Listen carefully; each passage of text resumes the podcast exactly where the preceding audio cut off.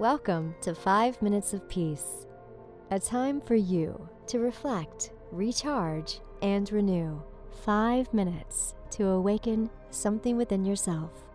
Created by the Peace Room. Love. Here is today's message for you.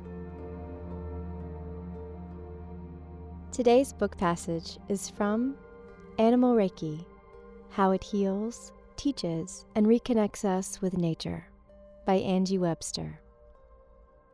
Chapter 3 Why How We Connect Matters. When we practice Reiki with people, many of us tend to think of it as something that we do. But with animals, Reiki practice is much more about simply being an open and compassionate presence with what is.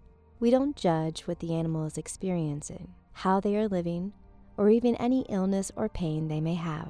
Whatever their situation is, we simply hold space with an open awareness of the animal and we allow Reiki to flow.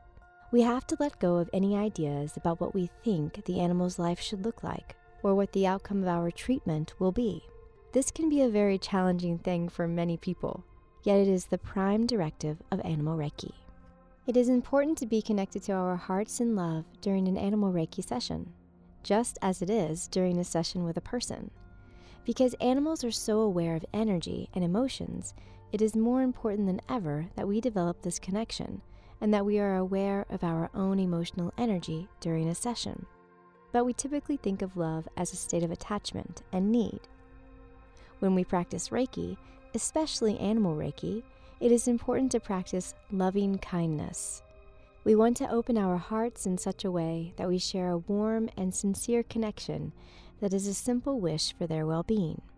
We hold them in respect and regard, whatever their current outward appearance, and without need for them or their situation to be different. This is the love we practice with Reiki. Animals will pick up on every emotional signal from you and from their environment. So we want to be in a state where we are simply resting in this loving and healing energy. When we allow our emotions, ideas, or needs to enter the scene, we drain ourselves, put strain on the animal, and limit the possibility that Reiki will be received at all. You have probably heard the saying that animals can smell fear. I'm not sure if they smell it, but they definitely sense it, along with a great many other emotions. If love is the energy coming from your heart, it will calm their fear, sadness, or anger, and it will be healing to whatever their needs are. If fear, anger, sadness, guilt, or pity is the energy coming from you, then this will only upset them. It will detract from any healing practice you would like to share with them. In many cases, the animal will refuse to receive Reiki from you. Some may become agitated or even attack. Others may simply run away or hide. I want to make a special note about guilt, pity, and their counterpart, self righteous anger.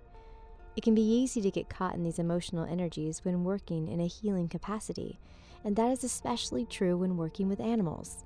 Some even have the mistaken belief that it is their duty to feel guilty or angry for the condition of those who suffer, or to feel pity for them. They mistake these things for compassion and therefore believe it is part of healing. This is not only unhealthy for the person offering healing, but also for the one receiving it. When we relate to someone through the emotional energy of guilt, the healing is no longer about them, it is about us. We feel we are responsible for their path or their healing in some way. That disempowers them. Our goal as a Reiki practitioner is to hold space for them and to come into their own healing energy and balance. We don't and can't do it for them. We can only be with them as their system shifts into a state of resonance. That is why it is so important for us to be in resonance first. This is how we create the space for them.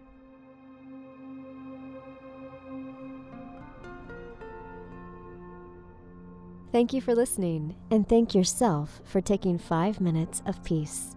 We are all connected on the path of love, service, and peace for ourselves and others. We're glad to be together with you on this path.